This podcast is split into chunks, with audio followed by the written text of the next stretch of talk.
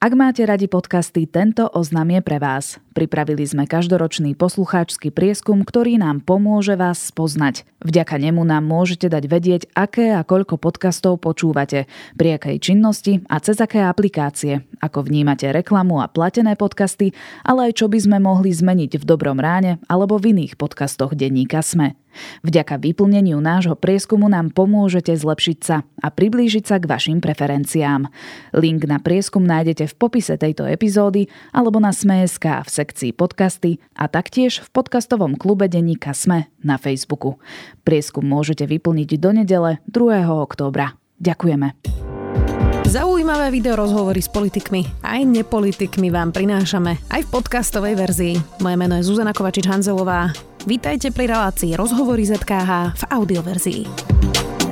Nový minister spravodlivosti odkladá súdnu reformu, hoci najprv hovoril, že prišiel na reforme pracovať, dnes tvrdí, že sa to nestíha a reforma nie je poriadne pripravená. Ako sa nový minister odpúta od advokátov, čo hovorí na ospravedlnenie sa štátu Jaroslavovi Haščákovi a ako sa zastane sudcov, prokurátorov a vyšetrovateľov, ktorí čelia bezprecedentným útokom. To všetko sa spýtam Viliama Karasa, nového ministra spravodlivosti. Vítajte. Ďakujem pekne, teším sa.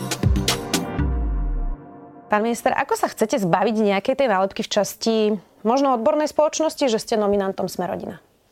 Nepotrebujem sa ničoho zbavovať. Kto ma pozná, ma pozná. Ja som odborný nominant, inak by som túto funkciu nezobral. Eh, a budem sa opakovať, už to iskrát zaznelo, proste náhodne večer mi zazvonil telefon, že mám prísť na úrad vlády a určite to nebolo od eh, Sme ani od Oľana, proste jednoducho nejaký z kandidátov, čo to odmietol, si náhodne spomenul na moje meno. Môžete povedať, kto to bol? Nie. Denník Pravda pred dvomi dňami informoval ústami Petra Pčolinského zo Sme rodina, e, čo by tiež mohlo teda neupokojiť vašich kritikov, že ste požiadali o odloženie súdnej reformy. Teraz ho zacitujem. Nový minister nás požiadal, aby sme prijali zákon odkladajúci účinnosť súdnej mapy o niekoľko mesiacov, pretože ministerstvo spravodlivosti to nie je schopné aplikovať do praxe. Na to upozornil teda Peter Pčolinský, predseda poslaneckého klubu. To ste nemali komunikovať radšej vy a nie Peter Pčolinský? Ako ja neviem, e, ako vznikla táto komunikácia, predpokladám, že to je nejaké nedorozumenie. Ja e, momentálne v týchto dňoch e, robím audit, také mám aj poverenie od premiéra. Auditujem aktuálny stav príprav. Na rezorte sa intenzívne pracuje, jednotlivé sekcie mi dávajú odpočet, kde sme v stave príprav. Komunikujem so súdmi, so sudcami, oslovil som všetkých sudcov a sudkyne v Slovenskej republike dotazníkom a moje milé prekvapenie, asi 300 z nich už mi odpísalo, ešte dnes sa ukončí ten prieskum, kde mi informujú ma každý z nich osobne ako to vidia z ich pohľadu, aký je stav príprav, komunikujem s predsedami súdov. Dneska hneď odtiaľ to idem na stretnutie so šéfami správy súdov, ktorí tiež majú čo k tomu povedať. Čiže jednoducho... Čiže neodkladá sa to zatiaľ? V týchto dňoch ja robím len audit a ja som žiadne rozhodnutie ešte nekomunikoval. A prečo Peter Čonský hovorí, že ste ich požiadali o to, aby Treba ste sa obrá- obrátiť na neho. Sú nejaké diskusie, je niekoľko alternatív, ktoré sa analýzujú vzhľadom na tie stavy príprav, ale jednoducho rozhodnutie, e, ako, ako efektívne implementovať súdnu mapu, tak, aby to nedopadlo negatívne na, na občana, ale na druhej strane, aby sme si zase neohrozili naše záväzky, ktoré sme prevzali voči Európskej únii, ešte nepadlo. E, ja len môžem potvrdiť, a to opakujem aj sudcom, s ktorými som sa doteraz stretol, e, ja sa nevraciam pred právny stav, ktorý bol pred prijatím zákona o súdnej mape, ktorý sa veľmi ťažko rodil, vieme všetci bol prijatý politickým kompromisom a dovolím si povedať nielen politickým, ale aj odborným kompromisom všetkých eh, slovensky povedaných stakeholderov, ktorí sa zúčastňovali na eh, diskusiách o súdnej mape. A je treba povedať, že tento kompromis bol schválený v Národnej rade.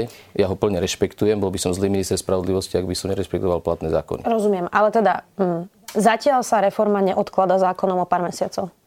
Zatiaľ sa neodkladá, aké rozhodnutie ešte nepadlo, pretože ja viem, že mám, a to všetkým hovorím, že ja nemám ani dni, ani týždne, ja mám minúty, pretože e, aby som zauditoval situáciu, nikomu by som to neprial, pretože preberáte rozbehnutý vlak, kde musíte zistiť, že či má nastavené brzdy, či to jednoducho funguje, či reštaurák funguje.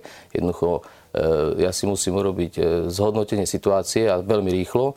Robím to so nasadením všetkých mojich síl a všetkých mojich kapacít ako náhle bude mať e, prehľad o tom, ako a kde sme, e, budem komunikovať samozrejme najprv vláde a rovnako potom všetkým účastníkom, ako aj verejnosti, ako budeme Dobre, postupovať. čiže je to otázka zrejme týždňov. Je to otázka dní. Dní. Uh, aké sú tie možnosti, okrem odkladu? V zásade je možnosť nerobiť nič, to je tá najjednoduchšia. Čiže sa to začne v januári a nejak sa to a, otrasie. a pozerať, a čo sa bude diať. A druhá možnosť je proste jednoducho, ak prídu fakty, tak jednoducho nejakým spôsobom upokojiť situáciu a nejakým spôsobom sa snažiť lepšie technicky nastaviť veci. Ale opakujem ešte raz, e, súdna mapa sa bude implementovať. Pýtam sa preto, že kritici by mohli povedať aj to, že ak by niekto chcel stopiť tú reformu, tak by to urobil takto. Že povie, samozrejme, podporujem ju, nechcem to meniť, ale viete čo, nie je to prichystané, odkladáme to, možno medzi tým padne vláda, možno medzi tým sa zmení aj politická situácia a tým pádom sa to celé ako si stopne. Pozrite, ja nie som politik. Nie som politik.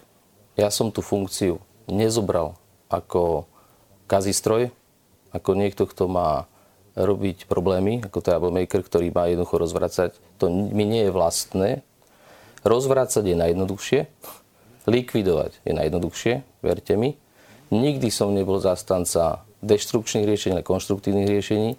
Čiže ja som to naozaj túto funkciu zobral v dobrej viere, aj vedomí si všetkých rizik, ktoré sú s ňou spojené. Všetci, koho stretám z môjho profesného života, ma ľutujú a hovoria, že prečo som to spravil.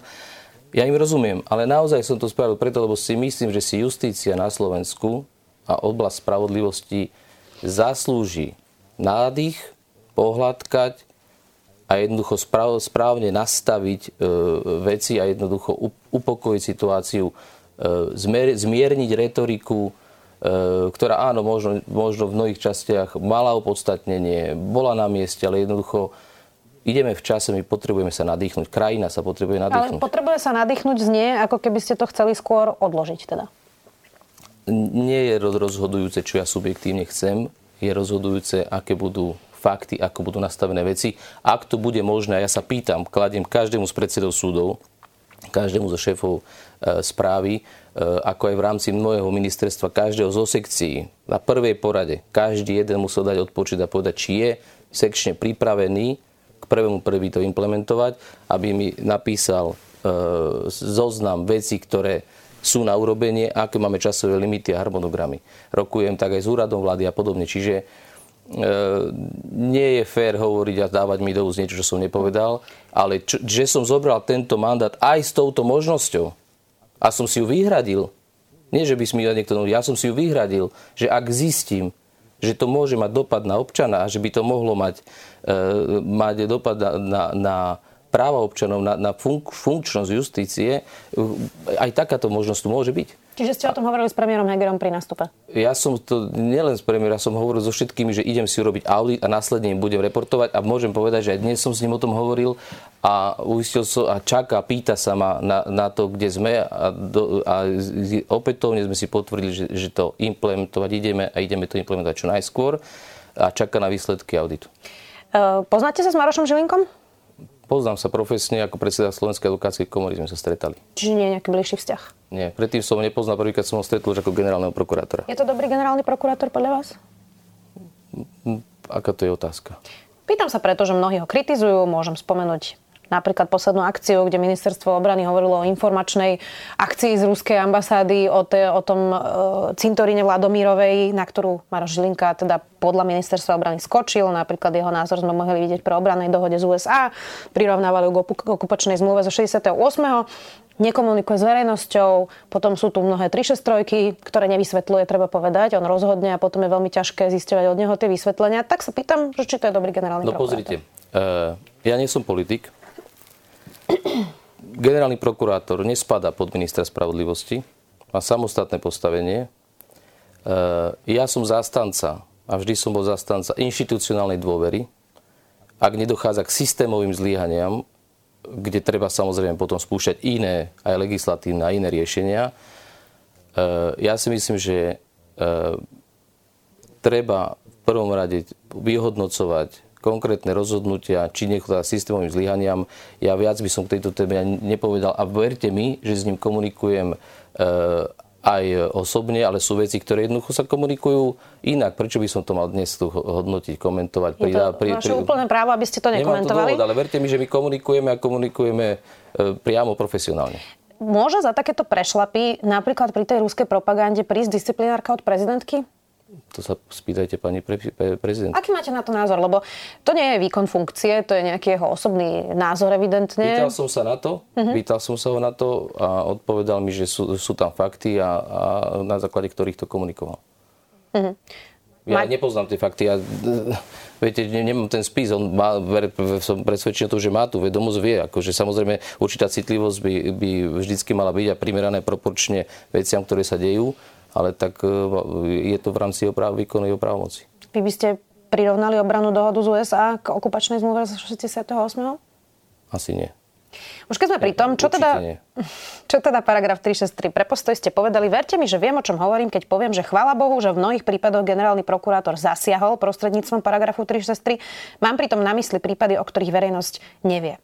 Čo ale prípady, o ktorých verejnosť vie? Eh, Pčolinský, Kažimír, Brhel, kauza inšpekcie, teda toho antitímu na inšpekcie. To sú prosto exponované prípady, ktoré môžu vo verejnosti naozaj zbudzovať mnohé otázky. Čiže eh, čo paragraf 363? Je týmto, že ste prišli do tejto funkcie zastavená akákoľvek zmena paragrafu 363?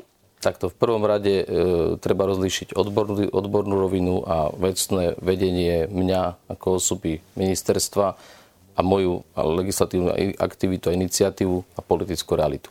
Hej? Čiže neviem, či sa chcem baviť o politickej realite, alebo sa chcem baviť o vecnom Začne politickou a potom prejdeme na vecné. Tak, politické realite nemusím nič komentovať, lebo to vám je známa. A čo sa týka uh, vecnej uh, reality, tak k tomu vám viem len toľko povedať, že aj dnes ráno som hovoril s uh, generálnym riaditeľom sekcie, uh, ktorý má na starosti trestné právo a bavili sme sa práve aj o kódexoch, o trestnom poriadku, ktoré sú medzinárodnom pripomienkovom konaní, o trestnom zákone a jednoducho e, sme si práve komentovali e, veci, ktoré sú tam otvorené, spôsob, ako by sme som k tomu chceli ja pristúpiť. Dobre, tak mám k tomu tie odborné otázky. Jozef Čenteš, ktorý bol pôvodným autorom vlastne toho paragrafu 363, hovorí, pôvodná právna úprava z roku 2006 umožňovala generálnemu prokurátorovi tento inštitút využiť len pri podstatnom pochybení zákona, ktoré mohlo ovplyvniť rozhodnutie vo veci.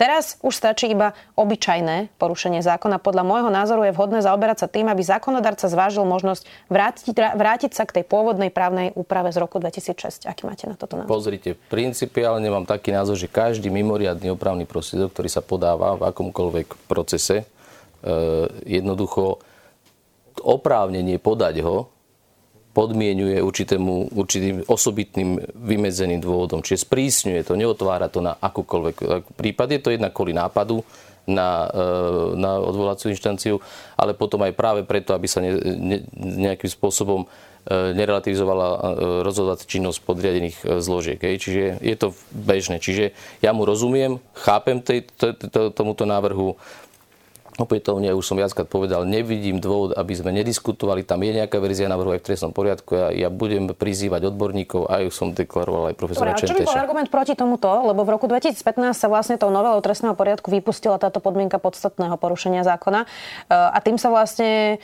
malo dosiahnuť, aby každé porušenie zákona bolo, že čiže to rozšírilo ako keby tu ten paragraf 363. A vtedy, povedzme si úprimne, bol prokurátorom Dobroslav Trnka. Uh, ale to teda len na okraj, že, že, že môže prosto byť v tej funkcii aj niekto, kto by takýto inštitút zneužíval. Čiže prečo ako keby lepšie nenastaviť tu tie brzdy a protivahy, o ktorých často hovoríte práve pri tejto 363. Napríklad buď tým, že sa vrátime k pôvodnému závažnému porušeniu zákona, alebo tým, že by nad tým ešte bolo nejaký odvolací orgán sudca, kde to nebude stať iba na jednom človeku. Takto, súd tam vždy je, čo sa týka ďalšieho pokračovania. E, aj keď sa rozhodne o 363, nikdy to nie je tak, že by sa nemohlo pokračovať v trestnom stíhaní. Čiže jednoducho, ak sa uh, odstráni... Sťažuje, ako každý by sme mali, ideálne by sme boli, aby nás nikto nepodreboval po kontrole. Ale aký by bol problém, keby o tom ešte rozhodoval nejaký odvolací orgán? Veď poďme sa baviť, či tie súdy na to majú kapacitu. Veď to je potom o kapacitách e, súdu. Ktorý súd? Asi by to bol najvyšší súd. Poďme sa baviť s najvyšším súdom, s trestným kolegiom, či majú na to personálne kapacity, či to vedia rozhodovať, aký je to nápad. Lebo čo mám ja informáciu a komunikoval som o tom aj s generálnym prokurátorom, e, kde, kde u nich je, sú to desiatky návrhov, ja neviem teraz mesačne, neviem teraz strieľať, ale viem, že je to veľký nápad. Je tam 8 členný tým, ak som pochopil, ľudí, ktorí to oddelenie, ktoré nerobí nič, iba e, preveruje tie podania a, a podľa ustalenej praxe škatulkuje a podľa toho potom odporúčajú a neodporúčajú rozhodovať a podpisujú. Toto nie je e, jedno osobové rozhodnutie. Tak som to ja navnímal, ale mm. poďme sa baviť. Ja hovorím ešte raz, urobíme okrúhly stôl, e, bude sa baviť o tomto, ale hovorím, spravodlivosť na, na, na Slovensku, verte mi, ne, nevisí na paragrafe 363. Tak ako pre koho by som povedala. Maro Žilinka už dokonca použil tú 363 aj v prípade, keď šlo len o stíhanie vo veci. Uh, ale nie voči konkrétnej osobe. Na to Jozef Čentež hovoril v tom rozhovore pre pravdu, že teda toto určite ten zámer nebol. Na to máte aký názor? Ja som pri tom nebol, aký bol zámer, neviem. Tak, ja tak myslím teraz na 363, keď je to Ale vo veci. som komunikoval, ešte raz hovorím, že ja, ja e, zásadne s konceptom, ktorý dnes je problém, nevidím. Ak tam boli excesy, ktoré vyvolávajú oprávnené otázky, legitímne otázky, e, poďme sa pozrieť, podrobiť to odbornému previerke. Je, sú tu názory aj také, aj také. Ja ešte len hovorím a stále, a, a myslím si aj na skut, a, a verte mi, že, že to myslím úprimne, že aj v súčasnej situácii slovenskej nie je zle, že sú, sú, sú tu brzdy a protiváhy, čo ale neznamená, že nie, nie, nie je vhodné nastaviť iný model 360. My sme na konci dňa aj s e, generálom o tom rozprávali. On, on hovorí, ak sa schváli iná úprava, on to bude rešpektovať. Čo tak zaujímavé, nie... že on pri vypočutí hovoril, že teda to by chcelo nejakú úpravu teraz z toho e, cúval, ale opäť nevysvetlil to, nedáva rozhovory. Zaujímavé, ale či reflektujete prosto tieto argumenty, pretože Reflektujem ich. advokátom vyhovuje uh, mať čo najširší paragraf 363. Mnohí to aj využívajú ako bežný nástroj, ktorý podávajú generálnemu prokurátorovi. Uh, ak sa náhodou opäť stane, že budeme mať generálneho prokurátora, ako bol prosto bohužiaľ v minulosti Dobroslav Trnka, tak Slovensko to už zažilo, že si to prosto budú niektorí ľudia možno vedieť aj vybaviť, nie? Uh, a súhlas, ale prosím vás, nenavodzujme dojem, že ak rozhodne o 363 a vyhovie jej generálny prokurátor, že tá osoba už je beztrestná, ju nie je možné stíhať. To tak nie je. To tak nie je. Ak niekto neustále opakuje, tvrdí, že 363 bráni stíhaniu konkrétnych osob, to tak nie je. To je zavádzanie. Že povedzme si, ak, ak, ak sa bojíme zneužitia moci, ja som prvý, čo som proti zneužitiu moci, nastavme tam balance, nastavme tam e, brzdy a protiváhy, otvorme to. Poďme to urobiť tak, aby to zvládli naše súdy, aby mohli ten nápad zvládnuť a tak ďalej. Ale e, nenavozujme dojem, že, že že tu nie je možné stíhať niekoho. To tak nie je. Hm, inak v tomto máte pravdu, lebo obžalobu Vladimíra Pčolinského už na novo podali. Čo si ale myslíte o tej 363 pre pána Pčolinského v rámci tej dôvery verejnosti voči spravodlivému procesu a voči tomu, že tu nie je nejaká skupina ľudí, ktorá je proste chránená pred trestným stíhaním. A vedie tam podaná obžaloba, nie? Áno, ale no, tak. tak. Ale, tak ale prečo navodzujeme do... Ja sa pýtam, že čo si myslíte tak, o tej odpovedal, je, je tam podaná obžaloba, čiže ide to ďalej, čiže presne v súvislosti s tým, čo hovorím. Takže m, povedzme si veci tak, ako sú. Premiér hovoril inak minulý týždeň v tomto štúdiu, že to, čo ste doteraz hovorili na niektoré teda verejné témy, ste hovorili v mene 6 tisíc advokátov a nebol to váš názor, tak uh, skúsim si prejsť niektoré tie vyhlásenia, aby sme zistili, že ako to teda je. Uh, bol tam výrok o tom, že u nás sú za korupciu vysoké tresty. Sú, uh, opätovne je to zle ocitované. Ja som Preto si to, to ja som si, no práve, ja som si hľadal ten výrok, lebo proste zase to bolo hneď, že proste, že, že som si, nepamätám si, že by som ja povedal, že sú vysok, povedala som, že sú dostatočne vysoké tresty v porovnaní s inými krajinami a že korupciu neodstránia zvýšené tresty. Uh-huh. To bola moja odpoveď a musel som to vysvetľovať aj pre iné organizácie, čo všetci sa zrazu pýtali, či, či tu ideme robiť uh, klondajk nejaký div, divý korupčný. Čiže zase otočené úplne zmetočne. Ne, nerozumiem dôvodom prečo, lebo uh, ja, ja som principiálne proti korupcii, proti, proti zneužívaniu, akéhokoľvek zneužívania moci, lebo som to videl v svojom praxi, videl som, ako to kriví, e, veci kriví vzťahy. Čiže v tomto ja problém nemám. V tomto kontexte mm, by som sa chcela spýtať aj na váš názor, že napríklad ako považujete Eh, alebo za aký trest považujete to, čo dostal Dušan Kovačik. Hej. Tam bola tá dišputa o tom, eh, že či páchal tú trestnú činnosť ako špeciálny prokurátor alebo, alebo nie a dostal vlastne, eh, mohol dostať teda sadzbu 5 až 12 rokov a, a nakoniec to je 8 rokov, čiže ešte, ešte nižšie ako, ako, ako to pôvodne bolo. Mm, a to preto, že súd vôbec nezohľadnil to, že špeciálny prokurátor vlastne pácha takúto trestnú činnosť, lebo že vraj jednorázová spolupráca teda ešte nie je dlhodobá spolupráca. Tak aký máte na toto názor? Že to je presne tak. Jednoducho ten súd rozhod... Ja poznám aj Senát, ktorý takto rozhodol, vážim si týchto sudcov a jednoducho e, je to, je, je to v zmysle rozhodovacej praxe Najvyššieho súdu. Práve, že my Koľko musí človek spolupracovať s mafiou, aby to bolo vo výkone no, svojej na to je ustalená judikatúra, rozhodovacia prax. To nie je, e, to, to, to, to, to si tí sudcovia nevymysleli. Chápeme sa trošku, majme aj dôveru. Áno, ja chápem, že, že keď sa ako to vyvolali... verejnosti? Ako vysvetliť to verejnosti? Veľmi rád. Jednoducho, e, e, tá, tá kvalifikovaná podstata je nastavená tak, že, že tá spolupráca musí byť dlhodobá, trvácejšia, proste jednoducho, aby to malo tú, tú povahu. Nemôže, proste jednoducho, a, a, a, verte mi, že keď ten súd to tam nevidel, tak to preto takto prekvalifikoval. Nič zle by som za tým nevidel a ani nezbudzoval by som e, podozrenie, že zase niekto niekomu pomohol. Proste je to spravodlivé rozhodnutie Najvyššieho súdu, ja dôverujem Najvyššiemu súdu, ja som to opakovane a budem to stále hovoriť, lebo málo sa to teraz v dnešných dňoch hovorí Máme výborne obsadený Najvyšší súd, Najvyšší správny súd, Ústavný súd. Podľa mňa historicky takto kvalitnými ľuďmi nebol obsadený. Špecializovaný trestný súd? Ja hovorím o najvyšších, e, najvyšších e, zložkách justície, lebo tie v konečnom dôsledku potom spolu s medzinárodnými súdmi, súdmi garantujú e, ochranu našich práv aj nastavovanie limitov. A, a povedzme si to úprimne, profesionálne, že máme kvalitných sudcov a, a podporme ich v ich práci a nestiažujme im ju, e, ako majú médiá robiť svoju robotu. Nevadí, ale ja, ja vôbec nechcela naznačiť, že to malo byť dohodnuté. Ja len sa pýtam na to, ako to vysvetliť verejnosti. Daniel Lipšic už avizoval, že oni zvažujú podanie mimoriadného opravného prostriedku práve v tomto prípade. Ten podpisuje minister. Podpísali by ste ho? Im vadí napríklad to, že ten trest bol nižší. Ja by som si samozrejme nechal to posúdiť mojimi sekciami ale, a, a prečítal by som celé to rozhodnutie, ja len som to zachytil tiež v médiách, nečítal som ho celé, ale hovorím, ten Senát poznám a nemám e, dôvod si myslieť, že by e, nerozhodoval kvalifikovanie, ale opätovne má to, na to právo, nech dá, vyhodnotíme, ak tam bude vidieť priestor, že tam budú relevantné argumenty, prečo nie? Hm. Keď už ste hovorili o tých sudcoch, čo s tými útokmi na sudcov? Vy ste dlhoročný advokát, takže určite viete, že obvinení, ale aj advokáti sa môžu vlastne brániť hociako, hociakými zbraňami. Nie celkom. Tak. Nie celkom. Tu, tu som veľmi citlivý. Hoci ako zákonne. Môžeme to takto povedať? Budete spokojnejšie s touto formáciou? Ale pri advokátoch je tam ten stupeň ešte vyšší. Dobre. Spôsob, e, teraz to, čo vidíme, povedzme si, čo vidíme v praxi, je spochybňovanie vyšetrovateľov, prokurátorov, súdov.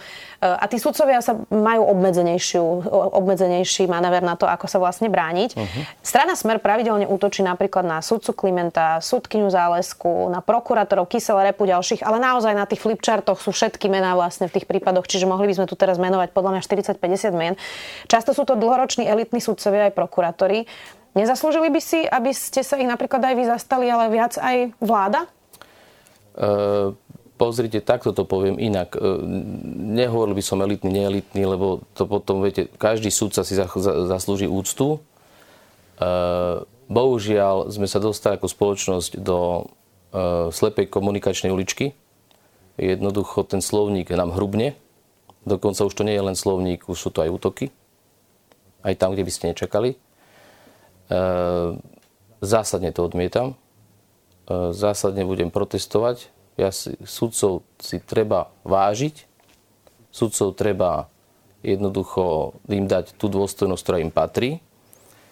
A oni si ju musia samozrejme svojou rozhodovacou praxou a nezávislosťou zaslúžiť. Ale e, viac tomu neviem, čo povedať, pretože jednoducho mňa e, veľmi trápi práve e, tá aj nízka miera súdržnosti právnických stavov a povolaní, ktorá sa myslím, že sa dosť zhojuje v posledných rokoch, ale e, stále ešte máme obrovský vnútorný dlh sami medzi sebou, že jednoducho my naozaj nie sme na druhej strane barikády, advokácia, prokuratúra, súdca niekde zavretý. Nie, my sme vyslovovateľia spravodlivosti, každý na tej svojej strane, ale ten druhý nie je nepriateľ. On robí svoju časť, bez ktorej sa spravodlivosť nenastolí a rovnako advokát robí to najlepšie pre klienta, aby, aby tu spravodlivosť bola nastolená aj pomohol súdu spravodlivo rozhodnúť a súd sa musí spravodlivo rozhodnúť, ale my nie sme navzájom nepriatelia. Ani súdca nie je nepriateľ, ani advokát, ani prokurátor nie je nepriateľ. My jednoducho sa musíme odosobniť od Jasné, veci, odstúpiť. Trochu, ale teraz sa nám to trochu mieša, lebo niektorí advokáti sú aj obvinení v niektorých ďalších kauzach. To je, to je problém, ale je to život. Nie je to len u nás, je to v aj v iných krajinách. No, Čiže no, to ja prináša život. Pýtam, jasné. Ja sa preto pýtam na váš názor, lebo ste teraz ministrom spravodlivosti a predtým sme sa o takýchto dilemách e, nerozprávali, takže zaujíma ma, ako nad tým uvažujete. E, budete mať teda aj, alebo teda už máte e, šancu podávať disciplinárne konania proti sudcom. Ako budete využívať túto e, právomoc? Budete podávať nejaké disciplinárne konania napríklad aj pri sudcoch, ktorí rozhodujú takéto exponované kauzy? Uh, už zazneli nejaké požiadavky aj v posledných dňoch. Uh, opätovne uh, komunikujem s, s mojou sekciou dohľadu, nechávam si vysvetľovať spôsob a doterajšiu rozhodovaciu prax. Vo všeobecnosti môžem povedať prvú zásadu, že budem rešpektovať pozíciu predsedov súdov. Je to v prvom rade Čiže ich, vám to ich, budú navrhovať a vy sa podľa Nie, je to ich rozhodnúť? kompetencia rovnako ako moja. Čiže jednoducho v prvom rade, a až keby som videl extrém, excesy alebo zlyhávania v tejto sfére a, a, a ani po komunikácii s predsedom nedojde k náprave, potom nevidím dôvod nepristúpiť k podanému disciplinárnu návrhu. Ak bude dôvodný, ale opätovne ja, ja nechcem to považovať ako zastrašovanie, je to skôr vec na zlepšovanie kvality a posúvanie sa niekam ďalej. Aby sme mali napríklad v mnohých veciach nemáme ani rozhodovaciu prax ešte e, disciplinárnu rozvinutú, čo je a čo nie je začiarov a tak ďalej. Čiže ten najvyšší správny súd naozaj plní kľúčovú úlohu teraz, aby Vo dotvoril. Áno. Ako sa pozeráte na ospravedlnenie sa štátu Jaroslavovi Haščakovi? No, normálne bežná vec, ktorú, ktorá, ktorá sa stala tak, ako sa deje v iných prípadoch. Jednoducho štát pochybil. E, bolo to judikované najvyšším e, súdom Slovenskej republiky. E, Čiže je občan, je občan ako každý iný. Čo k tomu dodať? Ja to vôbec nerozprávam, ja sa len pýtam, či sa s tým stotožňujete. Áno. V tejto súvislosti opäť začali útoky aj na prokurátora Repu, aj na súdkyňu Zálesku. Robert Fico, predseda Smeru, teda hovorí, že podľa neho majú skončiť, alebo majú práve dostať disciplinárku. Podali by ste takúto disciplinárku? Mm, ja som si to nechal e, interne preveriť. Myslím, že už sú tam uplynuté lehoty. Ak by neboli? Potom by sme prisúdili postup, by som, by som pristúpil k samotnému obsahu, ale e, tam došlo k náprave, takže nebudem vám na to reagovať, ešte e, som to nechal interne posúdiť. Jasné, ja sa len pýtam na to, že ako nad tým uvažujete, lebo to je právny názor sudcu vlastne. E, takéto niečo, na to máme potom tie Pozrite, odvolania. Sme, Evidentne ten Súhlas. systém funguje, e, keďže sa... Súhlas, len sa, opäť, ale opäť to je vec, ktorú by si mali najmä sudcovia ustaľovať. Ja som hovorila, od toho neopustím a hovoril som to ako predseda Slovenskej komory a budem to hovoriť ako minister. Osobnú slobodu človeka si musíme vážiť každý zásah do osobnej slobody, to nie je len také rozhodnutie. Väzba, to nie je len také rozhodnutie. To je obrovský zásah do integrity človeka a preto som bol aj za sprísnenie podmienok, za, za skrátenie lehôd, ale rovnako budem trvať na tom, aby aj tie dôvody a okolnosti boli e, proporcionálne rovnomerné, aby bol ten dôvod daný pri brati do väzby. To nie je len tak. A nie je to vôbec žiaden trest a nesmie to byť ani nástroj e, vyšetrovania. Čiže to od tohto... Od Máte tohto... pocit, že to bol nástroj vyšetrovania? Ja hovorím vo všeobecnosti.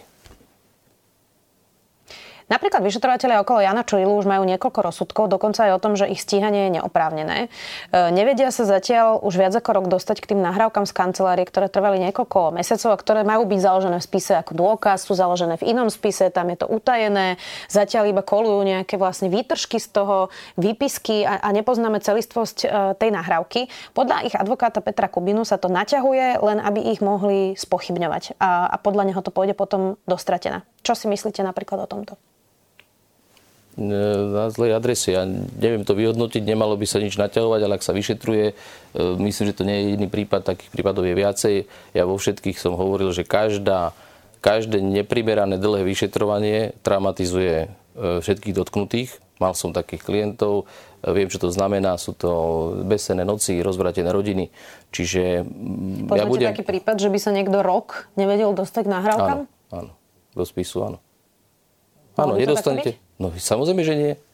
Samozrejme, že nie. Veď to je to, to, je, to, je to čo.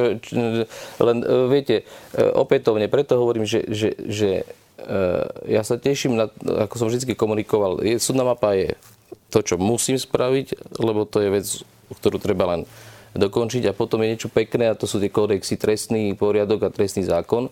A na, tie, tie, ak by bola ochota, vôľa, teda u mňa určite je, ale uvidím, aká bude politická podpora a priestor v Národnej rade, ak by sa podarilo profesionalizovať tie kodexy, rátanie trestného poriadku a vyjasniť veci tak, aby mohlo byť skrátené vyšetrovanie, ale na druhej strane, aby boli zachované práva, to, to by bola tá najkrajšia vec, ktorú by sa by mohlo podariť vo, vo funkcii ministra, ale uvidíme. Ja som sa vás teraz pýtala na niekoľko exponovaných prípadov útokov aj na vyšetrovateľov, aj na sudcov a pýtam sa preto, že či by si nezaslúžili tieto zložky, hoci rozumiem, že ste zdržanliví, ktoré stoja vlastne v prvej línii v boja za právny štát, väčšiu podporu aj od ministra spravodlivosti. A pýtam sa aj preto, že sme tu roky žili v systéme, kde sme vedeli o sudcoch, ktorí sú skorumpovaní, mnohé médiá o tom roky písali, väčšina ľudí bola ticho, väčšina sudcov bola ticho, povedzme si to úprimne, bol tu Štefan Harabin, ktorý tu roky deštruoval celý právny štát. A zrazu tu máme naozaj dôležitý zápas e, o budúcnosť právneho štátu na Slovensku. A vyzerá to, e, že kým všetci ostatní boli predtým ticho pri tých skorumpovaných sudcoch, tak teraz nemáme skupinu ľudí, ktorá by sa zastala tých, ktorí stoja v tej prvej línii a teraz robia tie exponované prípady. Vyšetrovateľe ako Jana Čoril napríklad pracujú na tých najprestížnejších, najprestížnejších, najletnejších prípadoch uh, v NAKE. Že či by si prosto nezaslúžili väčšiu podporu títo ľudia za to, čo robia? Ja si myslím, že otázka nestojí tak, že tu je nejaká skupina, ktorá zachraňuje štát. To tak nestojí. Keď by sme takto, tak, tak, takto, takýto slovník prebrali, tak jednoducho poprieme tisíce, tisíce ľudí v systéme, ktorí poctivo ráno sa zoberú a každý deň čelia tým tlakom, čelia e, korupčným výzvam, odmietnú to, slušne vstanú do práce, odrobia si svoje, neukradnú od zamestnávateľa to sú rovnakí hrdinovia ako tí, čo bojujú proti tomuto. Čiže tvrdiť si, že to je nejaká elita, ktorá zachraňuje štát, je, je, je mimo, lebo veľakrát potom tí hrdinovia zabudnú, že, že akí hrdinovia sú a zrazu už neviete, čo je čierne, čo je biele.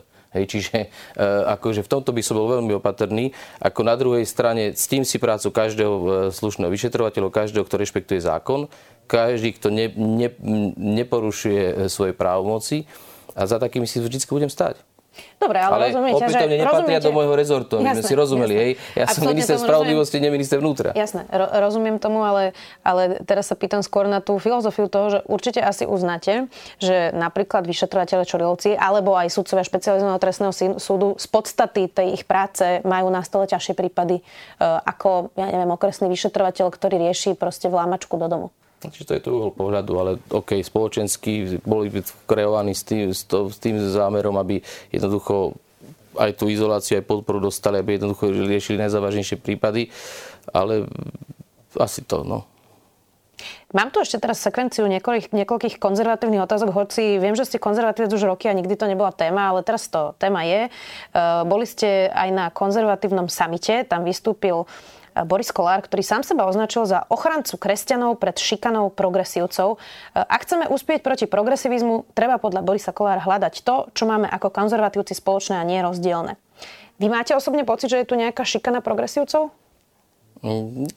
Ja by som to tak nevnímal, ja sa šikanovaný necítim, aj keď e, po menovaní za ministra som postrehol rôzne invektívy, ktoré vôbec nesúviseli s mojou odbornosťou ani s tým, čo, čo chcem robiť. A nikto sa ma nepýtal, čo chcem robiť, len zrazu sa niečo písalo. Čiže ako, ale ja sa cítim v poriadku, ja som tu doma, mám tu kopec ľudí rád na všetkých brehoch rieky.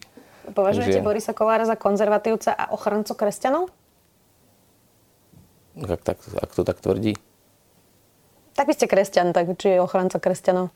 Ja myslím, že kresťania sa chránia dostatočne. Ako sa pozeráte napríklad na také otázky, ako je uľahčenie života párom rovnakého pohľavia, to je práve to dedenie a informovanie o zdravotnom stave? Ešte raz otázku. Ako sa pozeráte napríklad na to, že by sme uľahčili život párom rovnakého pohľavia? No, teda... No, tam sú nejaké návrhy, boli nejaké návrhy. Ako sa na to vy osobne pozeráte? Ako v zásade, ak, ak to je spoločenská téma, tak, tak sa poďme o tom rozprávať. Vy odbiehate od tých otázok proste, či by ste vy boli za. Ma zaujíma. Neviem, rozmýšľal som na tým, nemal som takú, takú potrebu ešte. Uh-huh. Čo by ste povedali na registrované partnerstvo? Nevidím dôvod. Uh-huh. Ešte ste povedali na tom konzervatívnom samite, uh, prežívame zlomový bod, ktorý môže priniesť závan rozkladu a deštrukcie tak do našej krajiny, ako aj do Európy. Preto si myslím, že je našou ľudskou povinnosťou prispieť každý tak, ako vie. Súhlas.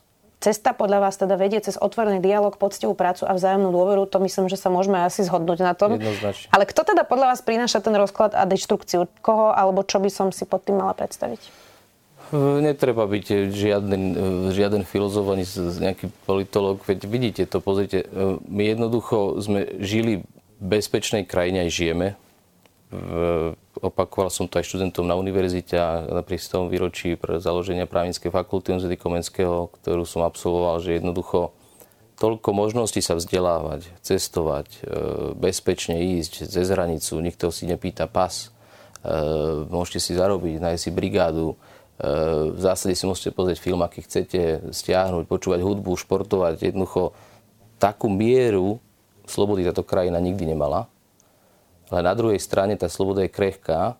Ona je krehká jednak z vnútorných dôvodov, lebo ľudia veľmi rýchlo zabudnú na to, kým boli a ako inak by mohlo byť. A jednak z externých dôvodov. Čiže my máme aj vnútorný potenciál sa rozložiť a prísť o to, čo máme, a externý. A tie predpoklady sú dnes oveľa, eh, oveľa zretelnejšie, ako boli, boli pred pár rokmi. Eh, tá krehkosť spočíva aj v tom, že jednoducho môže sa zrazu byť zima, môže sa zrazu bojovať, to, to sme si aj nevedeli predstaviť. Zrazu tu máte ľudí, ktorí prúdia. Čiže tá krehkosť tu je, ale si myslím, že práve o to je to väčšia výzva ísť ku koreňom ľudského, ľudskej podstaty a toho, čo naozaj, čo je naša hodnota. Čo, preč, prečo sa chcem vôbec snažiť? Prečo chcem vôbec zarábať? Prečo idem do práce? A, a, a čo, čo je to najpodstatnejšie, čo, čo si chcem nechať? Hmm. Ja som si povedal, že v tomto rozhovore nespomeniem ani raz meno Igora Matoviča, e, ale spýtam sa na politickú situáciu inak a to, že teda ak pôjdu nejaké vaše zákony do parlamentu, čo by ste hovorili na to, keď to podporia ľudia, ktorí kandidovali pod hlavičkou fašistov? Pozrite, ja e, takto som to ďaleko ešte neuvažoval, ale samozrejme naivný nie som. Čiže vedel som, že idem do menšinovej vlády. Aj s tým som to bral, veď to je tá kamikadze misia v údzovkách z uhla pohľadu. Na druhej strane, neviem prečo, niečo mi vnútri hovorilo, že, že ja nejdem robiť štvoročný program. Nejdem robiť zásadné... To už ani nevychádza ten štvoročný. No, ja samozrejme, ja mám pár týždňov, možno mesiacov, hej. Ale myslím si, že, že to, s čím prídem, bude vecné a rozumné a potom sa budem uchádzať o hlasy všetkých poslancov a budem veľmi rád, ak by som získal podporu čo najviac. Čo... fašistov? Poslancov Národnej rady. Pravicoví extrémisti. Poslancov Národnej rady. Áno, ale sú to aj pravicoví extrémisti. No, tak e, budem sa uchádzať o, o podporu poslancov Národnej rady, ale ako začnem samozrejme s vládnou koalíciou a zo stranou SAS, ktorá verí... Asi rozumiete, na akú dilemu sa pýtam, pán minister. Ono to je tak, um, že kde sa vlastne nakreslí tá čiara nejakých chápem, princípov chápem. v živote. A preto sa vás na to pýtam. Ja rozumiem, že po situácia v politike nikdy nie je akože jedna nula alebo čierna biela, ale toto sú hranice, ktoré niektorí majú nastavené, tak preto sa pýtam, kde ju máte nastavenú vy. Pozrite, ja som za, za, za vecné, vecné riešenia, samozrejme nebudem robiť ústupky, nebudem robiť obchody, intrigy vzadu a tak ďalej. To ja neviem ani robiť proste. Čiže ja nie som politik. Ja pre, pripravím kvalitný projekt, predložím ho parlamentu a budem sa uchádzať o podporu Národnej rady. Ak ju nezískam, e, tak vyvodím dôsledky. Ešte jednu politickú otázku. Mám váš kolega, minister Káčer, uh, hovoril o tom, že prečo išiel do tejto funkcie. Je výborné, čo povedal. Použil slovo mrdník. Perfektne že prečo idem do tohto mrdníka. Tak medzičasom sa ešte stihli pobiť dve poslankyne, neotvárala sa schôdza, videli sme rôzne obštrukcie, už to začína byť pre mnohých občanov dosť otravné. Uh, tak pre, uh, ako vnímate vy tento, je to hrozné slovo, ale poviem to teda, tento mrdník? No, mne to zatiaľ tak nepríde, hej? ale je pravda, že som krátko v, v funkcii, čiže podľa mňa tá smrť ešte len príde. Zatiaľ mám len mediálnu e, a tá je celkom zábavná zatiaľ, ale ak príde tá vnútorná, neviem, čo to so mnou spraví. Zatiaľ mám, pozdravil som sa s poslancami Národnej rady, ktorých som poznal z opozície, z koalície, z odídenej strany SAS. E, mám tam mnohých aj priateľov, mám mnohých známych, ľudí, ktorých si vážim, čiže ja som v tomto relatívne naivný. E, nechám sa prekvapiť. Keď prídem s nejakým návrhom, že čo to spraví, ale som naivný, ale to, to mne vadí. Tak budem hovoriť, a keď, keď sa nepochopíme, tak sa nepochopíme. Tak ja sa vás to spýtam na budúce, či to ešte stále trvá. Teším sa. Ďakujem veľmi pekne, že ste prišli, minister spravodlivosti William Karas. Ďakujem za pozvanie. Počúvali ste podcastovú verziu relácie Rozhovory ZKH. Už tradične nás nájdete na streamovacích službách, vo vašich domácich asistentoch, na Sme.sk, v sekcii Sme video a samozrejme aj na našom YouTube kanáli Denníka Sme. Ďakujeme. Veda nám ukazuje, že okolo seba vidíme len 4% vesmíru. Veda nám hovorí, ako sa zo šikovných primátov za milióny rokov stali moderní ľudia. Veda nám prináša vakcíny a lieky, uľahčuje život, naznačuje, ako bojovať s klimatickou zmenou. Ja som Tomáš Prokopčák a vedu milujem. Preto vám každý týždeň v spolupráci s našimi kolegami prinášame podcast Zoom plný najnovších a najzaujímavejších vedeckých objavov. Zoom nájdete nájdete každú stredu na webe Deníka Sme alebo vo vašej podcastovej aplikácii.